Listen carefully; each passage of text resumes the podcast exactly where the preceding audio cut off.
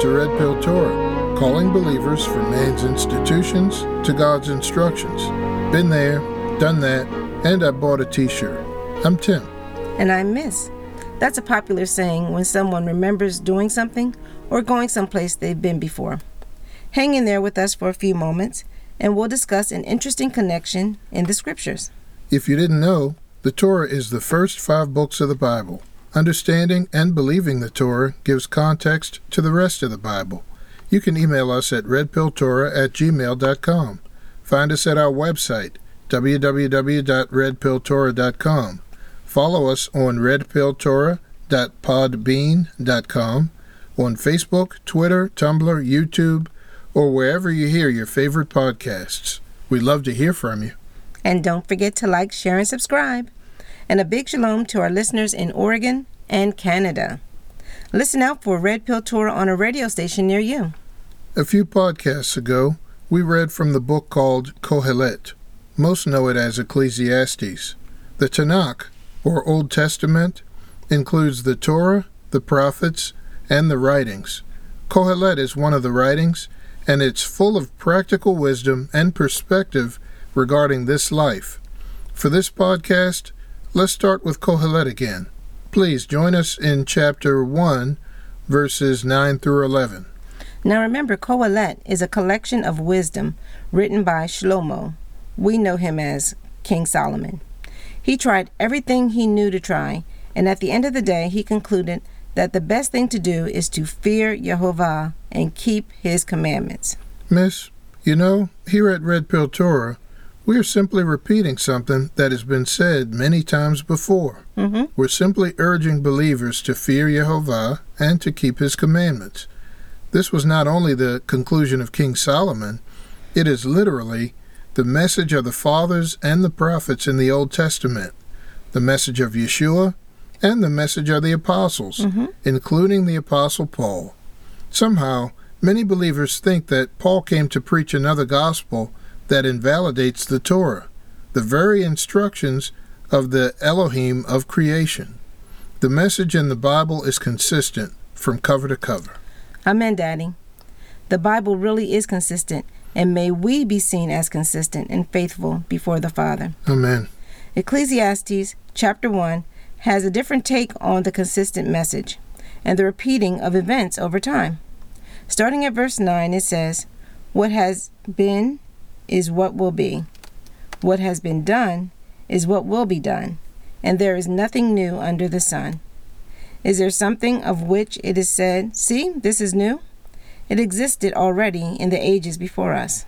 No one remembers the people of long ago, and those to come will not be remembered by those who come after them.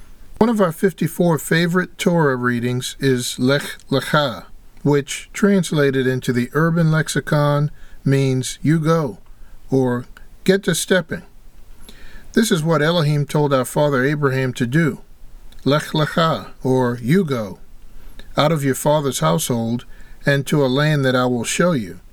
This Torah reading documents the beginnings of several cycles or circles in time, instances when something happened in history and a very similar thing happened later to that person's descendants. In Western culture, we tend to envision time as linear. Things happen, and time moves on, bringing a new and totally unique day with unique opportunities and challenges. In school, I remember being taught how to construct a timeline. That's a graphical depiction of events illustrated on a line segment. In the Bible, we see that the passage of time is more like a circle or a series of circles.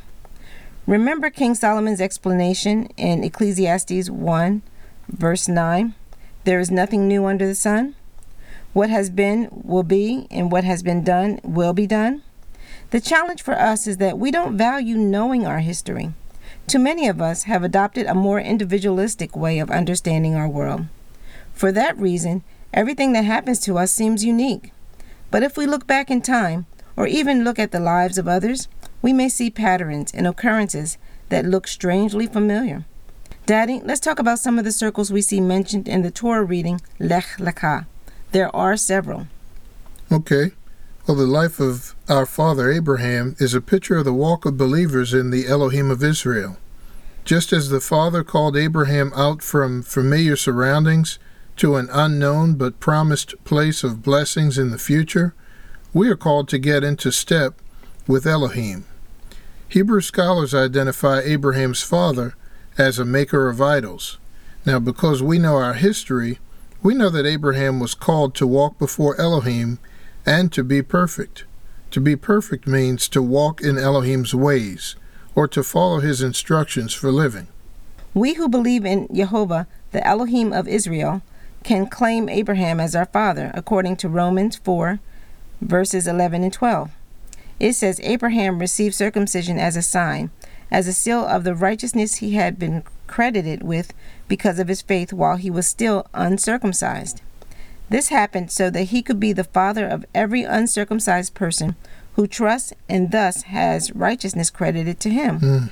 and at the same time be the father of every circumcised person who not only has been circumcised, but also follows in the steps of the trust which Abraham, our father, had when he was still uncircumcised.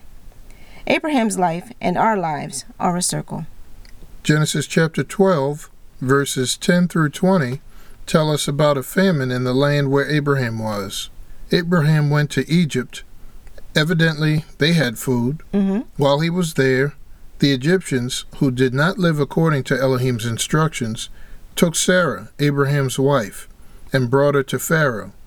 Pharaoh gave Abraham lavish gifts as he took Sarah, but Elohim afflicted Pharaoh and his entire household with plagues. Pharaoh ultimately returned Sarah to Abraham and told Abraham to take her and get to stepping, or get out of Egypt.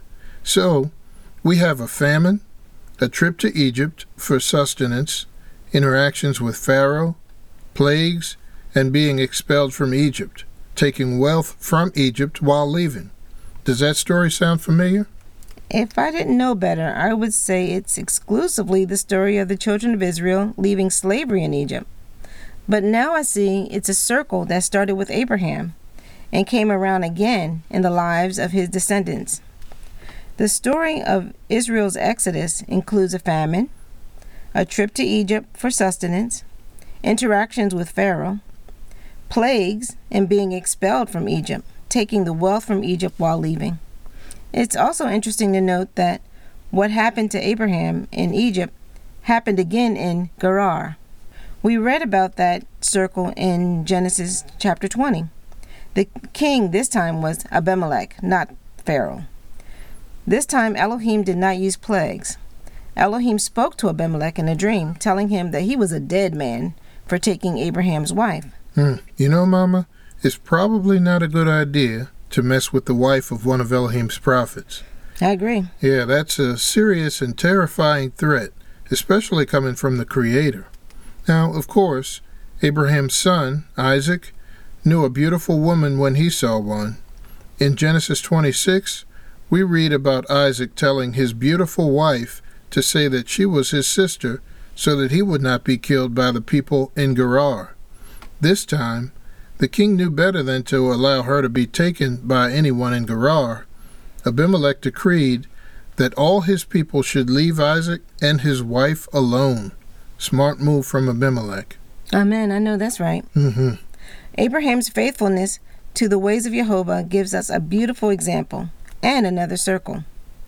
Lot was Abraham's nephew and traveling companion. In Genesis 13, they split up because they each had too much cattle for the land to support them both. Lot ended up choosing to go to Sodom, a place famous for its wickedness and the judgment that Elohim would eventually rain down on them. Literally. Hmm. As angels from Elohim went to evaluate and ultimately destroy the city, they were unable to execute judgment until they had removed Lot and his family. Elohim would not destroy Lot because, in the midst of a city full of wicked people, he remained faithful to the ways of Elohim. Lot continued the circle of righteousness when surrounded by evil. All of the children of Abraham are called to complete that same circle. Living holy, set apart lives is nothing new. In Genesis chapter 17, we see the birth of Isaac promised to Abraham and Sarah. They were an elderly couple, well past childbearing years, and they did not have any children at that time. In due time, Jehovah kept his covenant with Abraham, giving him a son with Sarah. Now, granted, Abraham had a son before Isaac, but the people who came from that son, named Ishmael, became enemies to Israel. We know that Isaac and Rebekah needed divine help to have children as well. Rebekah had two sons, Jacob and Esau. Jacob was chosen by Jehovah to continue the blessing and the covenant. Like his uncle Ishmael, Esau and his descendants became adversaries to Israel. The whole world is feeling the effects of the turmoil from this circle being used by the Father to bring about what has been foretold for the end of times. Speaking of the end of times, the history of mankind, from the creation to the end of times, is a huge circle. In the beginning, Elohim created the heavens, the earth, and all that's in them. He said that his creation was good. Since then, Hasatan has been working to ruin the good works of Elohim. The Bible documents Elohim's work to establish a righteous remnant of people on earth and to work through us to establish Tikkun Olam. Loosely translated, Tikkun Olam means the restoration of everything. Since humankind gave dominion to Hasatan, we see the institutions, cultures, and actions of humankind becoming more distant from Elohim's ways. We see Elohim establishing a righteous people through Abraham, a remnant through which he will reverse the damage done by Hasatan. When you mentioned Abraham, I just thought of another circle. Jehovah formed Adam and Eve as the first humans, and they multiplied and filled the earth. When Jehovah determined to start over because of mankind's sin and violence, he started over with Noah and his family and his wife, thus repopulating the earth again. And when sin continued to abound, Jehovah called Abraham, an elderly man with no children. Because Abraham obeyed him, Jehovah made him to become the father of many nations. Talk mm. about circles. Mm-hmm. In each case, our Heavenly Father used a little to make a lot. And in each case, faith and obedience was required. That's a great observation, Mama. Now, to add to that, Elohim took those children of Abraham who put their trust in him to be a light to the nations of the world. But they largely kept the light to themselves. The chosen people strayed from Elohim's instructions, ultimately resulting in ten of their twelve tribes being scattered throughout the nations of the world. Elohim sent his unique son through the remnant tribe of Judah. His son paid the price for the sins of mankind, creating the promised path to Tikkun Olam, the restoration of everything. In the Bible, we see prophets sent by Elohim. They foretold the mission and accomplishments of Jehovah's unique son, Yeshua of Nazareth. Some foretold great turmoil and suffering on a global scale, leading to a time of redemption. That will be when Yeshua completes the mission of the restoration of everything, Tikkun Olam, and ultimately bring heaven to earth and restoring the beauty of Elohim's creation. Amen. The circle will then be complete and it will be good again. So, what would you do if you discovered that the way you live your life and some of your beliefs are out of line with God's instructions? Would you take the blue pill and ignore the patterns laid out for us to follow? Or would you take the red pill and learn the lessons from our fathers? Only you can answer that question. In describing the story of Israel's journey from slavery in Egypt to freedom in the Promised Land, 1 Corinthians 10, verse 11, makes a striking statement. It says, These things happened to them as examples, and they were written down as a warning to us who are living in the end of times. Now, what could the story of Israel's exodus have to do with the last days? Isn't the Old Testament done away with, replaced by the New Testament? Let's talk about that on our next podcast. Listen to this once again and tell a friend. If you listen regularly, please send us an email letting us know how you're doing and how we can improve what we're doing. Thank you for spending 15 or so minutes with us at Red Pill Torah, where you, you can, can handle the truth.